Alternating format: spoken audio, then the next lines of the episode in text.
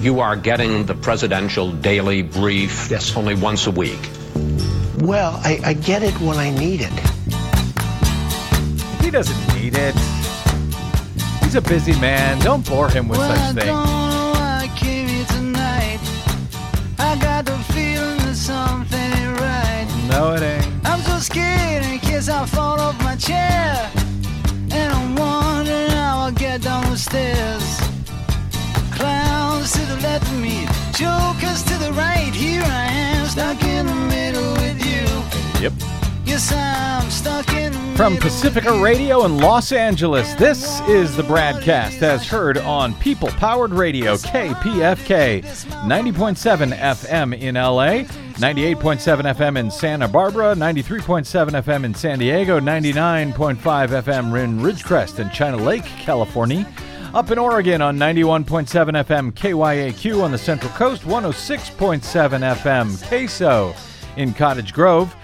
In Lancaster, Pennsylvania on 93 FM WLRI. In Hawaii on 88.5 FM KAKU, the voice of Maui. In Columbus, Ohio on WGRN 94.1 FM. Palenville, New York's WLPP 102.9 FM. Bellingham, Washington's KZAX 94.9 FM. And Minneapolis, St. Paul's AM 950. KTNF, the progressive voice of Minnesota. We're also heard coast to coast and around the globe, streaming on many fine streaming outlets on the Progressive Voices channel, Netroots Radio, Indie Media Weekly, FYI Nation, NicoleSandler.com, Radio Free Brooklyn, GDPR, Revolution 99, Detour Talk, Radio Monterey, and Radio Sputnik. Blanketing planet Earth five days a week. You can run, but you can't hide from the BradCast. I'm Brad Friedman, your friendly investigative blogger, journalist, troublemaker, muckraker, and all around swell fellow. Says me. From bradblog.com, thank you for joining us today. Coming up, Donald Trump, as you heard in that opening quote there, is declining his daily presidential briefings. Uh, he is sending his national security advisors and uh, and that team to take those presidential daily briefings instead, the briefings that he's now entitled to.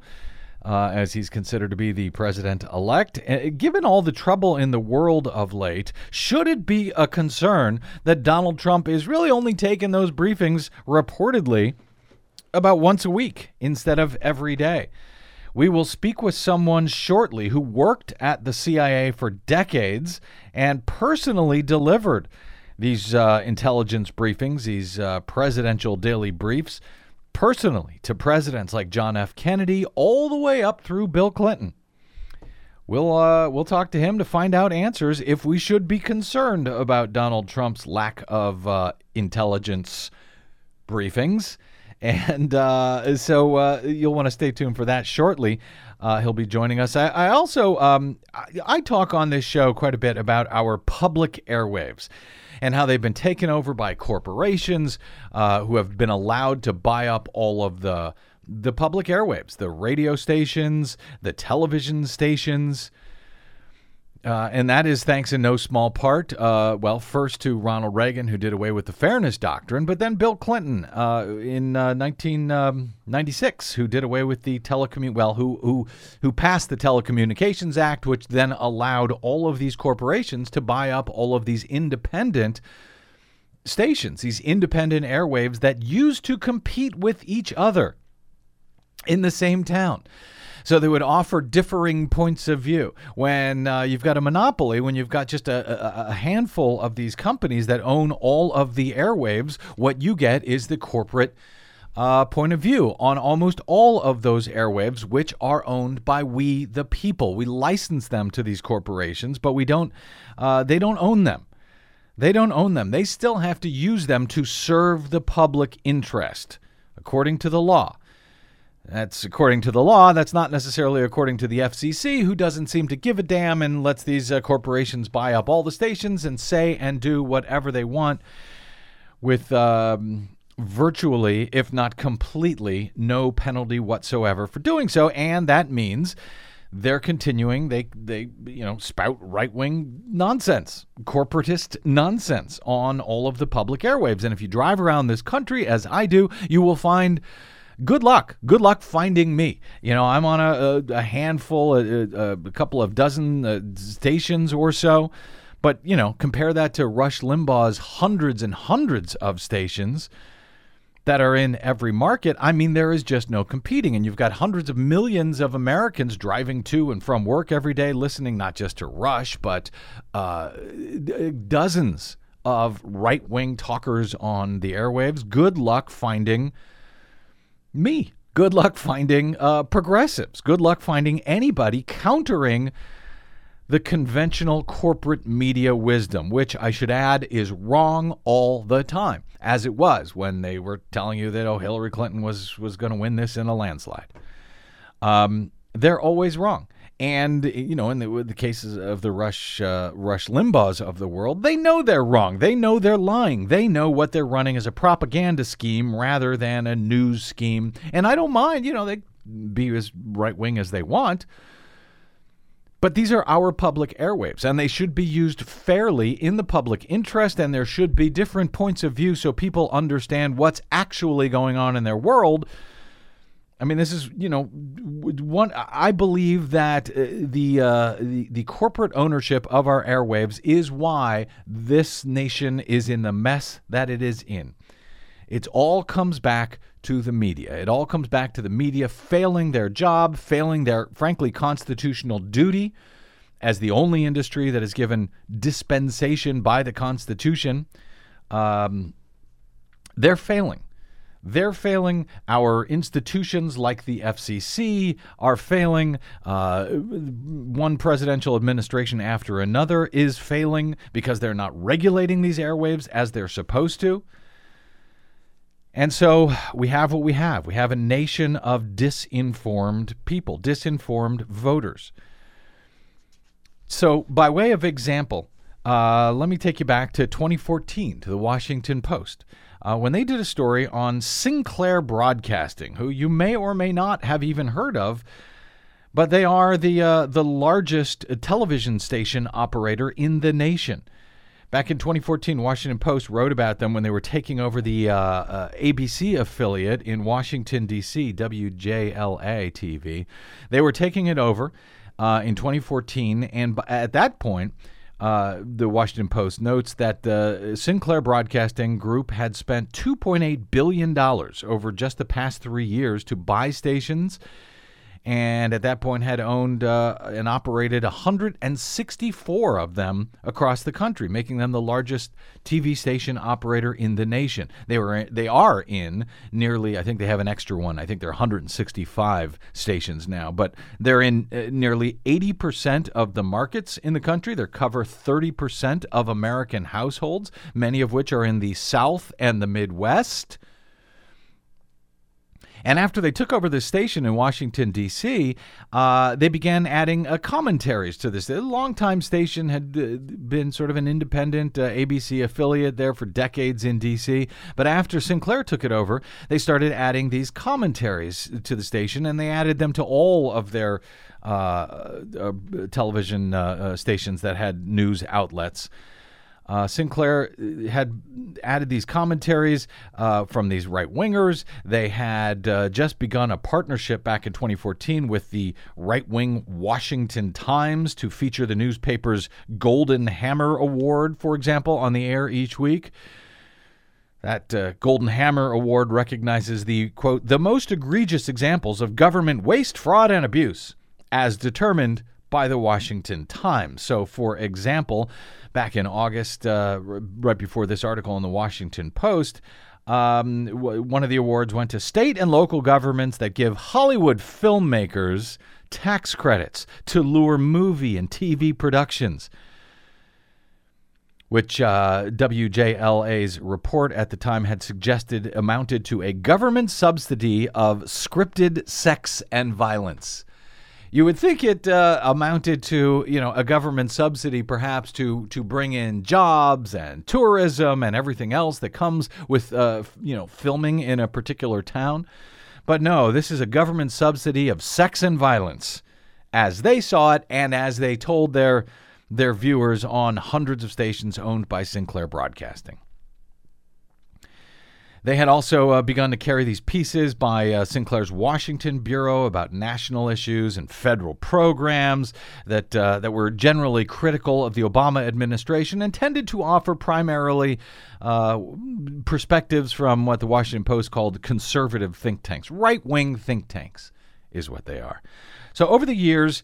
Uh, the company and its executives have been consistent financial contributors to Republican candidates and uh, and they own all of these stations. So they're contributing to Republicans. They're putting on Republican points of view. All of this over our public airwaves. At the time they took over WJL, uh, they fired uh, all of the management, the longtime management there. Uh, they had sent a memo to station employees directing them not to discuss anything uh, concerning station operations with the out, with outsiders. As the Washington Post was working on the story, they replaced the longtime management team. Uh, and at uh, an introductory meeting at the time at WJLA, uh, David Smith of Sinclair Broadcasting uh, alarmed a lot of the staffers when, according to several employees there, he repeatedly said that the station's newsroom would, quote, work for its advertising sales department. And they also, uh, you know, breaking down the firewall that uh, used to exist in any event between uh, between news and advertising. They had also been cited. You may have heard of them in, in years past. Uh, back in 2004, there was a controversy when Sinclair uh, had considered airing a documentary attacking Democratic presidential candidate John Kerry and, and his military record right before the election. There was a lot of boycotts at the time and uh, the company ended up firing its Washington bureau chief because the bureau chief said that uh, the plans to air that anti Kerry film just before the election were, as he described it, indefensible. So they got rid of him.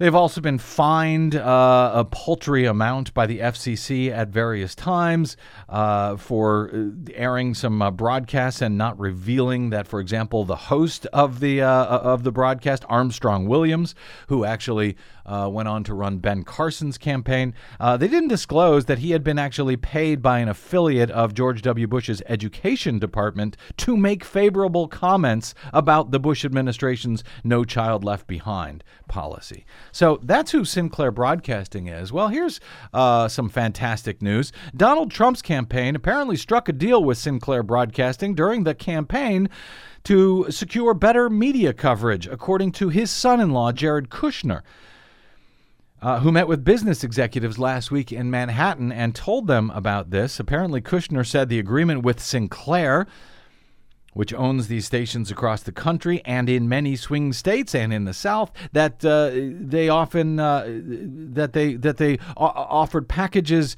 uh, news packages. Sinclair offers news packages for their affiliates to run.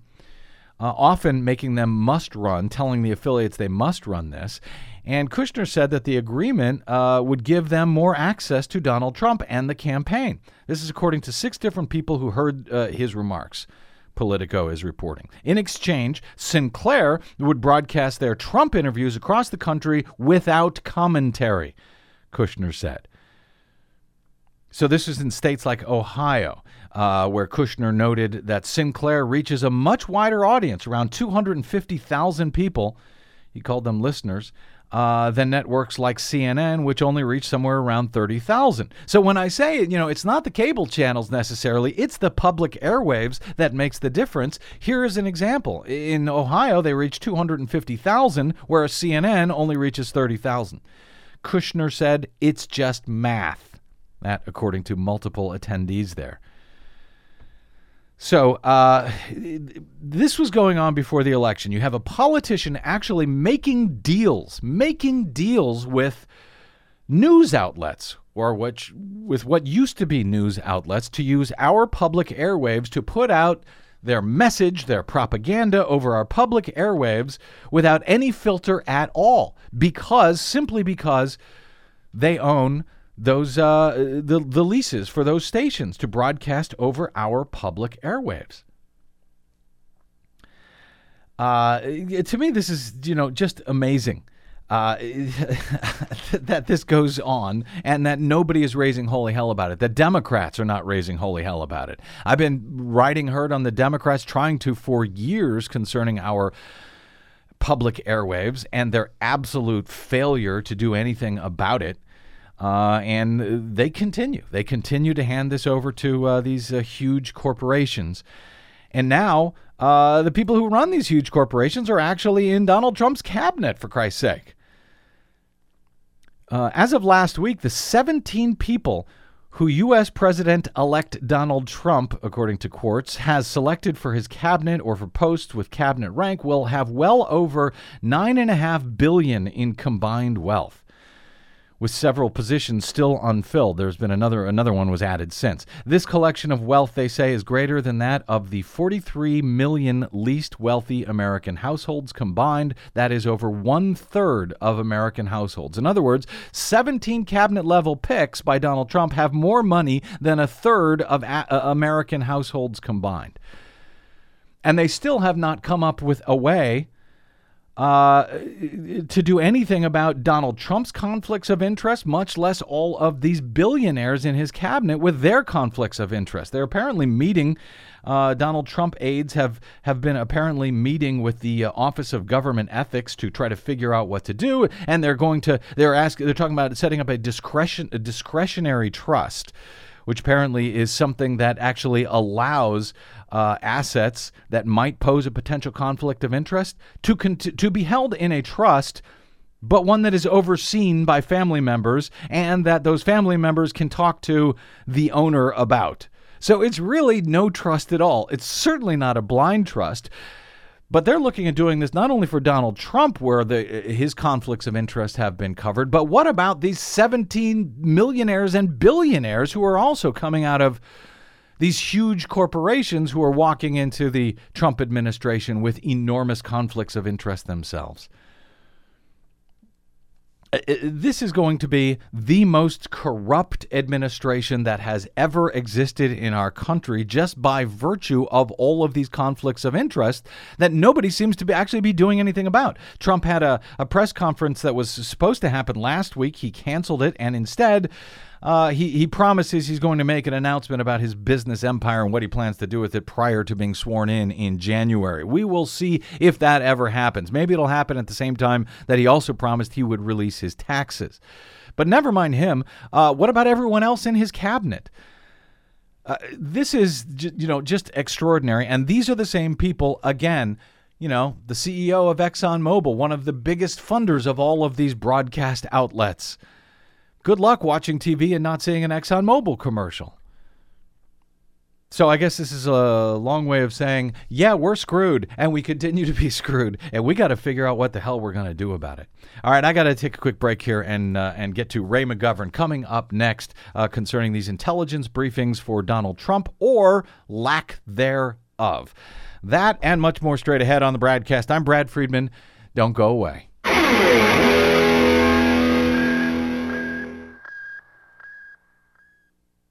Hi, this is Desi Doyen from the Green News Report and the BradCast. What the public hears on the public airwaves matters. At the BradCast, we do our best to bring you accurate news and analysis on the issues that actually matter, and we do it all independently without corporate or political influence.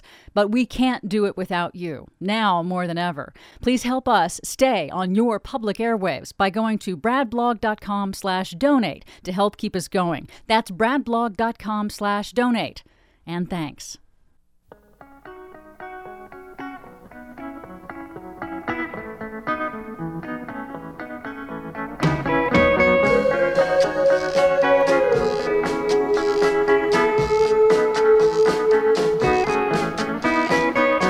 Welcome back to the BradCast. Brad Friedman from BradBlog.com. Well, you have probably heard by now that Donald Trump during the uh, during his transition, uh, though offered the same presidential daily intelligence briefings given to President Obama each day, Trump has only been bothering to sit through like maybe one of them per week. Reportedly, his security team, including his national security advisor and conspiracy monger General Michael Flynn has been taking those briefings uh, along with Vice President elect uh, Mike Pence, but Donald Trump has not been taking those briefings. Trump was asked about that recently on Fox News Sunday. I just want to ask you about your skepticism about the intelligence community. You are getting the presidential daily brief Yes. only once a week. Well, I, I get it when I need it. But is it is there No, some no, I get it when skepticism? I- first of all, these are very good people that are giving me the briefings. And I say, if something should change from this point, immediately call me. I'm available on one minute's notice. I don't have to be told, you know, I'm like a smart person. I don't have to be told the same thing and the same words every single day for the next eight years. Could be eight years, but eight years. I don't need that. He doesn't need that. Uh, so i- is that true? Not not that he's a smart person, not that part, but that the presidential daily briefings or PDBs are essentially the same thing every day, and that there's no real need to waste the time of a busy future commander in chief with such details during his uh, his busy transition period. Uh, and even with so much going on in the world, from the major uh, terror attacks in the last uh, several days in at least four countries to ongoing, if still unevidenced, concerns about foreign nations like Russia meddling in U.S. elections, allegedly, uh, and so much more. Now, how much is a future President Trump missing? By not receiving these uh, daily briefings from the C- CIA, and as Trump seems to be insinuating, can those briefings from the nation's top intelligence agencies even be trusted? Since this issue has come up, I, there's been one guy, one man who I wanted to talk to about all of this to better understand it. Uh, joining us now is a man who knows no small amount of uh, about what type of intelligence is given to uh, a president on a daily basis and a president elect. Uh, he knows what it is they are told, what they need to know, how these things actually work. Joining us now is 27 year CIA analyst Ray McGovern. During those 27 years, he served as chief of the Soviet Foreign Policy Branch and prepared and personally delivered the CIA's presidential daily briefings each morning to George Bush Sr. and Ronald Reagan, among other presidents. Since leaving the agency, he's become an anti war advocate and a peace activist. In January of 2013, he co founded the Veteran, Veteran Intelligence Professionals for Sanity or VIPS, and includes uh, a, a whole bunch of former intel officers uh, and whistleblowers like Dan Ellsberg and Colleen Rowley and Thomas Drake and, and many others. Ray is also a contributor at consortiumnews.com, among other places, and his writings can also be found via raymcgovern.com. Oh, Mr. McGovern, welcome back to the BradCast, sir. Thanks, Brad. Glad to be with you. Always great to have you here. Now, as I understand it, the way the uh, the presidential daily briefings, the the PDB, has been delivered to presidents has actually changed over the years. I think when you started, as I believe you've told me in the past, the the, the PDB was not a personal daily uh, briefing for the president, uh, or in this case, the man who will soon officially be the president. Uh, but it was delivered as a memo for the president and his team to review. Can can you explain how the PDB was delivered differently? For the different presidents, when you were involved, and and how it has changed now since uh, since 9/11. Well, I first came on in 1963, when President Kennedy was still in office, uh, it was called a pickle. That was the PICL, uh, the President's Intelligence Checklist. Okay. And it was very brief. It was very succinct. Uh, the analysis would come later, and that's how President uh, Kennedy preferred to get his alert uh, uh, PDB, his President's Daily Brief. Now it evolved uh, with Nixon. Of course, we had uh, we put it on legal size form, but uh, very often we didn't get through to Nixon because um, Henry Kissinger would intercept it, and since he knew all, everything about everything, he would not, you know, he would not give the president everything. He would. so the Nixon, we were never sure got the whole thing. Ah. However, uh, when Reagan came in, this is the interesting story. Uh-huh. Um, he didn't know much about uh, um, about foreign affairs, and so he went to Admiral Turner, our director at the time, the CIA director, and we said, Admiral Turner, we think that we should give the PDB, the President's Daily Brief, uh, to Ronald Reagan right now, even though he's only President-elect. And uh, Turner looked at us and said, "You know, that's a good idea." So he went and asked Jimmy Carter. Carter said, "Of course." Next thing you know, two of my colleagues, senior to me, uh, very, very experienced folks, got on a plane with uh, newly made uh, CIA ID cards, Uh-huh. showed up at the Palisades uh, uh, home of, uh, of Reagan the next morning, told the Secret Service, well, we're here to brief the President. Secret Service, and we don't have any word about this. And just then, as luck would have it, uh, President uh, uh, President-elect Reagan came down in his bathrobe and pajamas and said, "What's going on here?" And we said, "PDB uh, President Daily Brief, uh, CIA briefer, sir." And next thing you know, uh, my two friends, uh, my two colleagues, were having breakfast with President uh, President-elect Reagan. Uh, he loved the one-on-one treatment because the two went home to Washington and one stayed uh, and one rotated for the for the several weeks between that time and the inauguration. At the inauguration, um, uh, when Vice President George W. Bush, who who really knew about the intelligence uh, business since he had been director earlier on, Uh-huh. he said, "Well, you know, uh, I'd like to get the pre- I'd like to get the president's daily brief, even though I'm vice president. I think Secretary of State, Secretary of Defense, your assistant for national security affairs, they should all get it as well. Now, what time do you want to get it, President Reagan?" And he said, "Well, you know, it's kind of awful early uh, the way they handle things. I think maybe." What I'll do. I think I'll sleep in, and uh, at 11:30, uh, why don't you guys all come to me, having read the daily brief and uh, having figured out what I need to worry about. And, and so let me just to, just to ask you, Ray. So you're saying up until Reagan, uh, presidents elect did not get any uh, briefings at all from the intelligence agencies? They got briefings, but they didn't get the president's daily brief.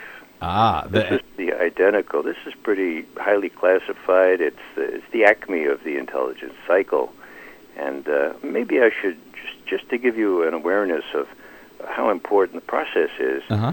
You know, it's at the pinnacle of what we call the intelligence cycle. It starts, of course, with what the president needs to know or what policy needs to know, and those are called requirements. Those requirements go out for collection, whether it's by satellites or, or human agents. Uh-huh. Uh, those things are collected. They go get they get processed, particularly if they're technical things, processed, then analyzed and put in final form and given to the president. Now, that's ideally the way it works, and that's the way it did work, because we had one-on-one contact with all the chief policymakers, and we knew what they were interested in. We got follow-up questions from them, and that in turn would drive the entire uh, intelligence cycle. It was uh, a case book. It was a textbook sort of So- thing. So, So, uh, that, it was it was very good duty. that that started. Yeah, it sounds like it. So it sound it- so it started with with Reagan uh, as president elect that he would get the full PDB, the same thing I guess that the president got, and then uh, and it wasn't until uh, the Reagan presidency that the actually the vice president was read into the PDB every day. That's correct. Yeah. And uh, well, this was, you know, kind of one-on-one. In other words, uh, we were senior uh, analysts. We trusted. We'd been around for a while. We were going to tell it like it is. If there were questions, we would either answer them or say we don't know and get the answers the next day or right away if you needed them. Uh-huh. And uh, so it was just, you know, I I couldn't conceive of better duty. And uh, we were apolitical.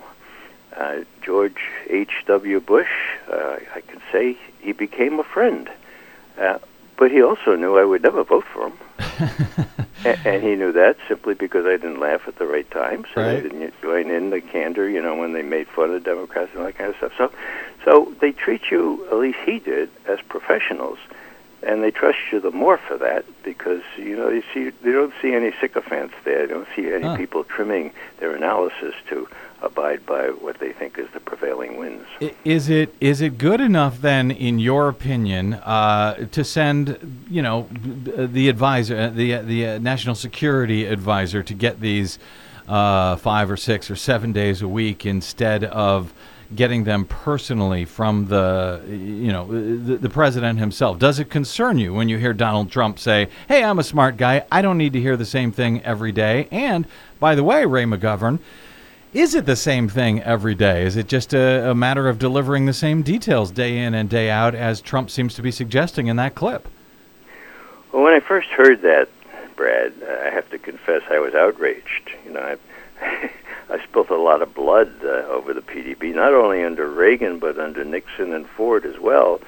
Um, excruciating effort went into making it as concise as could be and, Mm-hmm. and informative. And presidents needed to know this stuff. So my initial reaction was outrage, but then I started thinking about it. Right now, Donald Trump is a smart guy. Uh-huh. Donald Trump knows that the CIA is trying to sabotage his accession to power, trying to make him out as a patsy or a puppet of Putin, and trying to say, well, he never would have won the election without Putin hacking into emails and so forth, and uh, and and tilting the scales. Now, put yourself in Trump's position. Uh, I tried to do that. Would I want to see representatives of this same guy, John Brennan, every morning or six mornings a week, the way it works out, to dish out what I can't be convinced of is something I should trust? I don't think so. Uh, And so, you know, this is a terrible thing to say. I mean, it's Uh-huh. a very sad state of affairs. But John Brennan is not trusted, especially by Trump. And neither is the, the mainstream media that is uh, um, bellowing what John Brennan is saying on the basis of no, and I, I say this again, no evidence that Russia hacked in in any way to uh, to affect the election. So, so if I were Trump, I would say, well, Pence is getting it, uh, Flynn's getting it. If something really important happens, I'll get it. And besides, I'm not president yet, for God's sakes. I don't have to make any alarming decisions right here. So, I, you know, I got other things to do. Like I need to pick my cabinet. I need to schmooze with the press to the degree I do. So, so I can understand it. Do I? Do I condone it? Well, not really. I mean, the guy should be.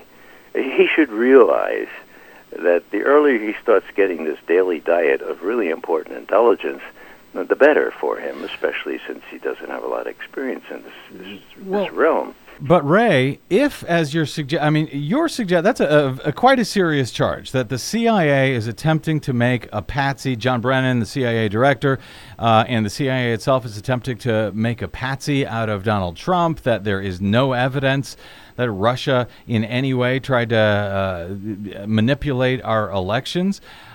As a, I mean, uh, almost 30 year CIA guy. It's one thing the CIA has not put out the evidence, but you're actually charging that they are trying to make a patsy out of him, that the evidence does not actually exist. Uh, is that what you're saying? That's exactly what I'm saying, and I take no pleasure in saying that. You mentioned 9/11 before, Brad.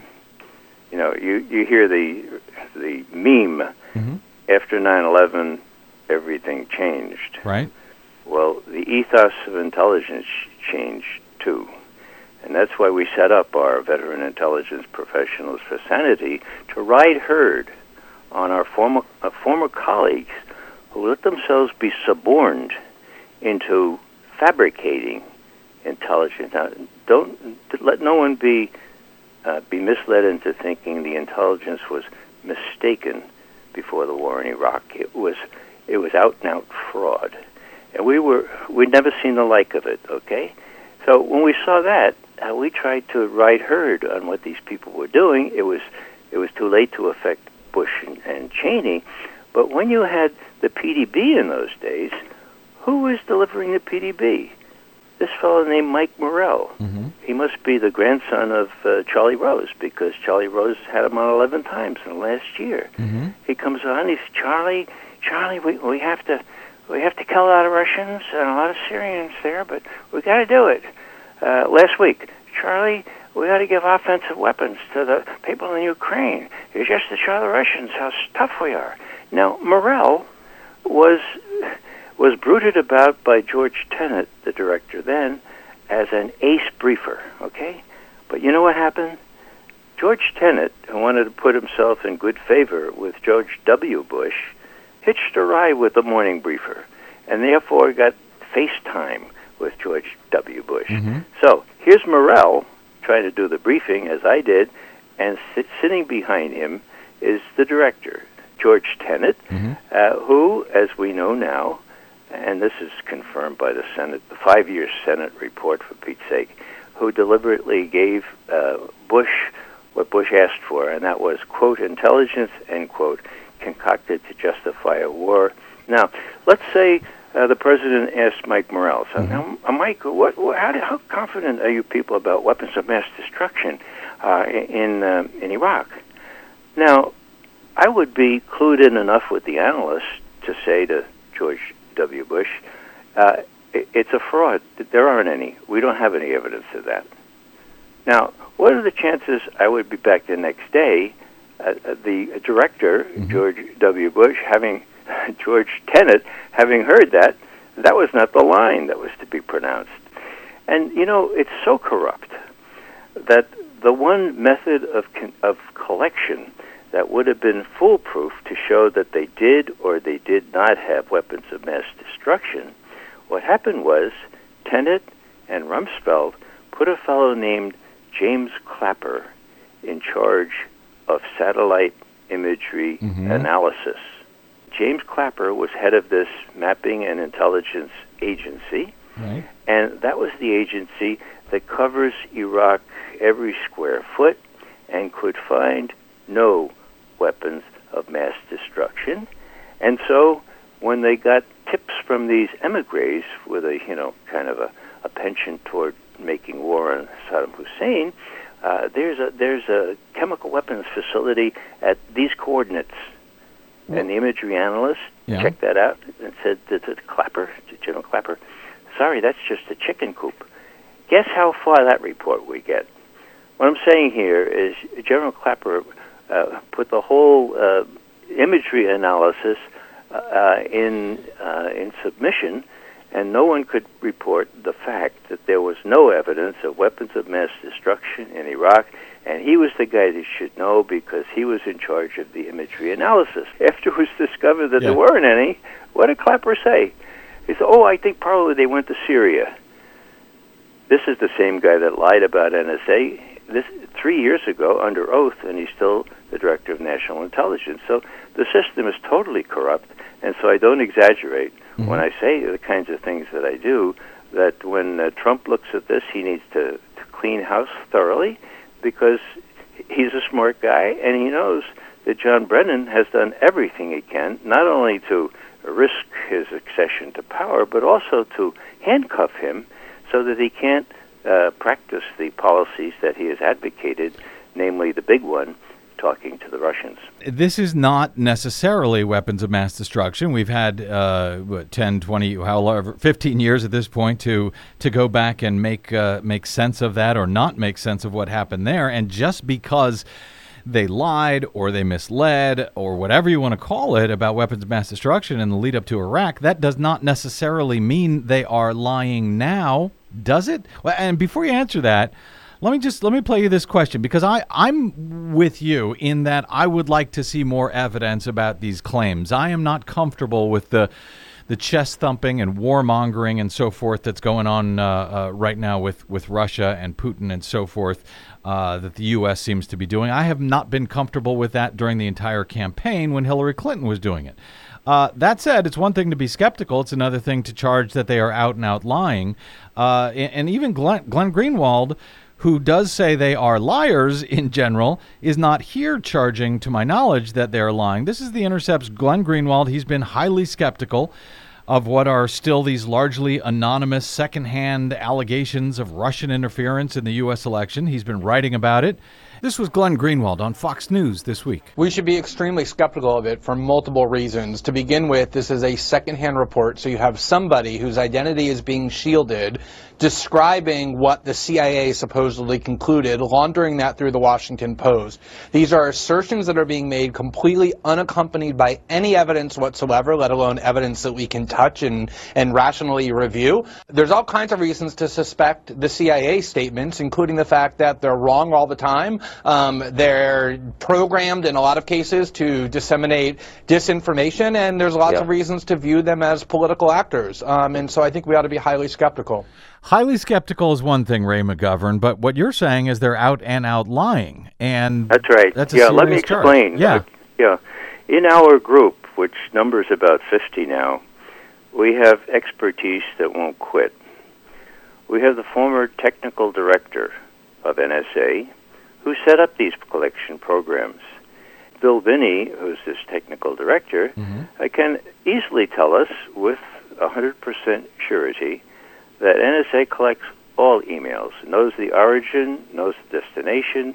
Uh, there is nothing that escapes its attention. Even when it goes abroad, they have people doing that for them, about 12 other countries. When it's inside the country, it's, it's, a, it's a piece of cake. So is uh, when it transits the country. So they have it all. Now, if they have it all, and there's a hack of some kind, they would be able to find out not only that there was a hack, but that the, the originator, who the originator was, and who the uh, recipient was, and there's no such evidence of any such hack that is tied to the Russian government. Now, that's from a technical point of view. And that is, I know it boggles the mind, but they do. They do collect everything, and the slides that Ed Snowden provided, and we have them, uh, Ed, we put them in this memo, um, shows that they do that. Now, if they do that, uh, then you can rule out a hack. So what do we have here? We have something very different. It's a completely different animal. It's a leak. It's something that goes, doesn't go over the network. You put in a thumb drive. You, you download something, and ironically, I said, uh, Bill, uh, can't they trace a thumb drive? And he said, Well, you know, I worked on a program that would have allowed them to do that. Uh, they could have they could have caught Snowden if they had implemented my program, but they discarded it in favor of something else. So, a thumb drive, you put it in there. There's no trace of what happened. That's what Ed Snowden did. You know, that's what he, he must have brought about a hundred thumb drives into Hong Kong, and that's what uh, Bradley or Chelsea Manning did in Iraq. That's what it is an external drive of some kind given to WikiLeaks. And I've- WikiLeaks people say that the Russians were not involved. Well, they say the Russians were not involved, and and again, I'm I'm trying to be skeptical here of everyone. And I, actually, I've been in touch with uh, Bill Binney, asking him about some of this. And you know, w- one of the things that we we know is that uh, the the documents, at least from John Podesta, came via a phishing attack where someone sent him an email and they said, sure, go ahead, respond to it. And he, he gave away essentially his password. And I'm not sure if that would be tracked or not. What kind of evidence would you need to see and would VIPS need to see from the CIA? Uh, to prove their case before you buy their case, what sort of evidence, what sort of technical evidence uh, would you need to see, and what sort of evidence could be uh, released publicly that would not expose uh, sources and methods and so forth? Well, you know, I'm I'm glad that I adduced the example of weapons of mass destruction because it's like uh, trying to prove a negative. All right. Now, the the information was all negative. There was no imagery, and you know, we're not just talking about photographs. We're talking about infrared. We're talking about radar. We're talking about all mm-hmm. kinds of sophisticated systems which we taxpayers pay billions of dollars every year for. Okay. Mm-hmm. There was not a trace of a weapon of mass destruction there. James Clapper knew that. He suppressed that information in favor of the concocted evidence to, to justify a war. Similarly, in this case, if it was a hack, mm-hmm. uh, there would be evidence. The lack of evidence is kind of, you know, it, it, it's there. It's it's uh, persuasive to those people who understand these things. And as I say, when, you talk about Bill Binney, well, you know, Glenn Greenwald is a terrific guy, but he doesn't have the technical expertise that the former technical director of the NSA has. And so, yeah, I believe that. And I believe it's, uh, you know, if the, the CIA wanted to get up and say, this is the evidence, they need to do it not anonymously. They need to take take responsibility for it. They need to tell the people, not the Washington Post and New York Times or the Senate, and they haven't done that because they don't have the evidence. And and and I think that the whole thing is explained by the fact that they want to explain uh, why Hillary lost the election, and in the same voice, blacken the Russians in a way that when then that when uh, Trump comes in, he'll be handcuffed. Uh, everyone will know that he owes his election, so to speak, to the Russians. That he's a good friend of Putin, and so he'll be handicapped from doing deals which could solve, in, in large measure, the Syria situation, the situation in Central Europe, and you know, and, and dispel the notion that the Russians are going to attack Latvia, Estonia, or Lithuania. He's a deal maker, and there's no reason why he couldn't do this. Now, what's the big fear? The big fear is that if you have a lesser lessening intention, or if you have a you know, a, a, if peace breaks out in Europe, my God, what happens to? Well, uh, I like to refer to what uh, Pope Francis called the blood-soaked alms traders. What happens to these guys? Uh, they're you know, not out of business, but they lose a lot of business. War and tension, very good for business, Brad, as you know. Peace, not so good. Ray, I've got just a minute or so here. I want to ask you one uh, one last point. Uh, we spoke with uh, with national security journalist uh, Marcy Wheeler, who I think you know, uh, mm-hmm. a week or so ago about what is known and what is not known. And and you're right. A lot of this stuff is coming from secondhand sources, uh, you know, not, uh, unnamed, anonymous sources. A lot of it coming through the Democrats. Uh, so I had we we were talking about these allegations, what we know and what we don't. And one of the things she pointed out uh, and this also goes back to Iraq, was that she noted uh, that you know there's these references to the to an NIE, a National Intelligence Estimate. That happened, of course, in the Iraq War uh, with George W. Bush, but it's also happening now where they're referring to national intelligence estimates and a consensus uh, of the intelligence agencies who believe that uh, Russia has hacked uh, to manipulate the election and so forth. So when we hear the word consensus, she called it a term of art. When we hear the word consensus without having the actual hard evidence in front of us, but they say a consensus of intelligence agencies. Uh, is that specifically a term to be skeptical of? How does a consensus actually work amongst the 17 or so different uh, U.S. intelligence agencies? And is there such a thing as a consensus amongst that uh, amongst that group? Yeah. I have, I have great respect, respect for Marcy. I used to chair National Intelligence Estimates. Mm-hmm. There is no such thing as consensus. There's a majority view, and there are footnotes. Mm-hmm. Even with respect to this fraudulent estimate on Iraq's continuing, that was the title of the thing, continuing program for weapons of mass destruction, even there, uh, no one claimed that it was unanimous the State Department, to mm-hmm. its great credit, took a footnote. So, and about that, uh, that's what she was trying to say. By the way, she was being skeptical of the word consensus. She was yeah. saying, "Oh, that's well, what I, they yeah. used before, and that's what they're yeah. using again as a to to convince well, us." Well, I agree. I agree with that. And what I have to say is that, uh, uh, you know, I was prepared after the Iraq debacle and the deliberate manufacturing of evidence or intelligence uh, to throw the baby out with the bathwater. And I mean the analysis group where I worked for 27 years, out with the operators whose whose uh, you know trade is to, to lie and deceive. Uh, I'm glad I didn't, uh, because the only time that I know that a national intelligence estimate has played a huge role in preventing a war came in 2007 when an honest manager came in from state Department Intelligence. Tom Fingar is his name. He ran an estimate, an NIE, National Intelligence Estimate, on Iran and found out that they had stopped working on a nuclear weapon at the end of 2003. I repeat, at the end of 2003 and had not resumed work on a nuclear weapon.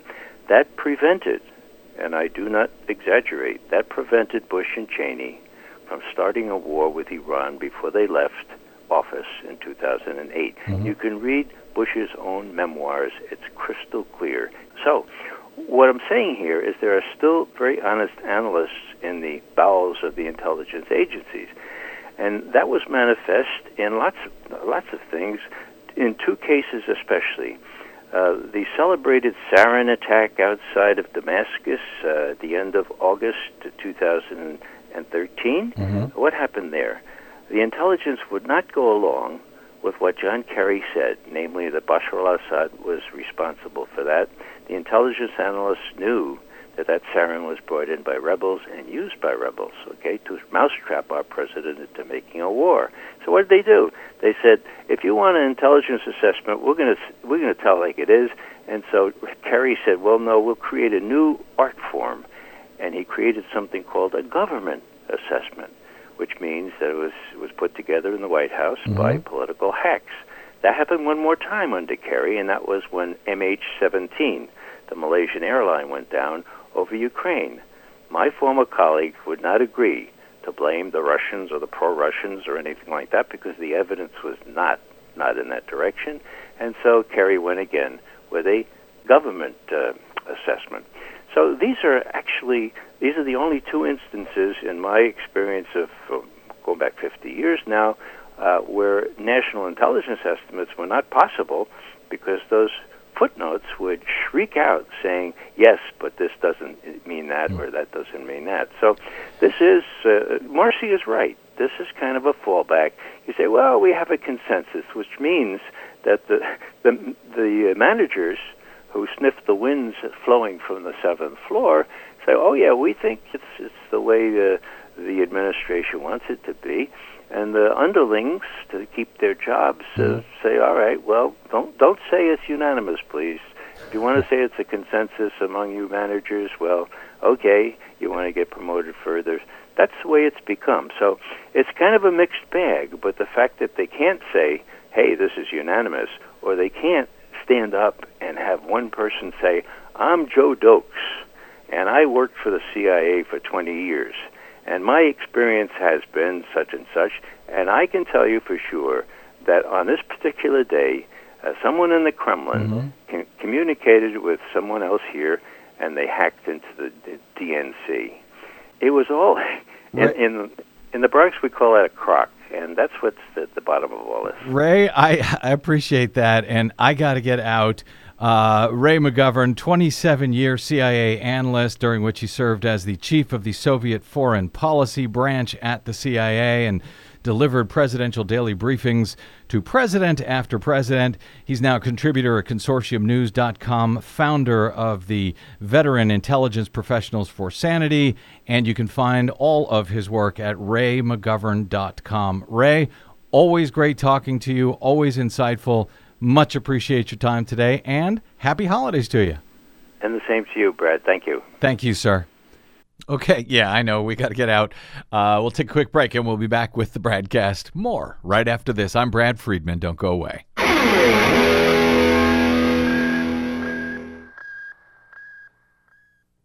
Hey, this is Brad. Given the outcome of the 2016 election, we really need your support now more than ever. Progressive media outlets have been under attack for years, even during supposedly progressive administrations. We are now facing a whole new world and real alternatives to the mainstream corporate media. You know, the folks who got it all wrong from the jump must be able to continue the fight for all of us. This is not a drill. It never was. Please consider a donation to our work here on the BradCast by stopping by bradblog.com/donate to help out however you can. A monthly pledge is greatly appreciated, but anything you can share will keep us going. That's bradblog.com/donate. And please consider supporting whichever progressive media outlet is serving you. Most, just like us, do not receive corporate or political support. We all need your support to keep up the resistance, now more than ever. From Desi Doyen and myself, thank you.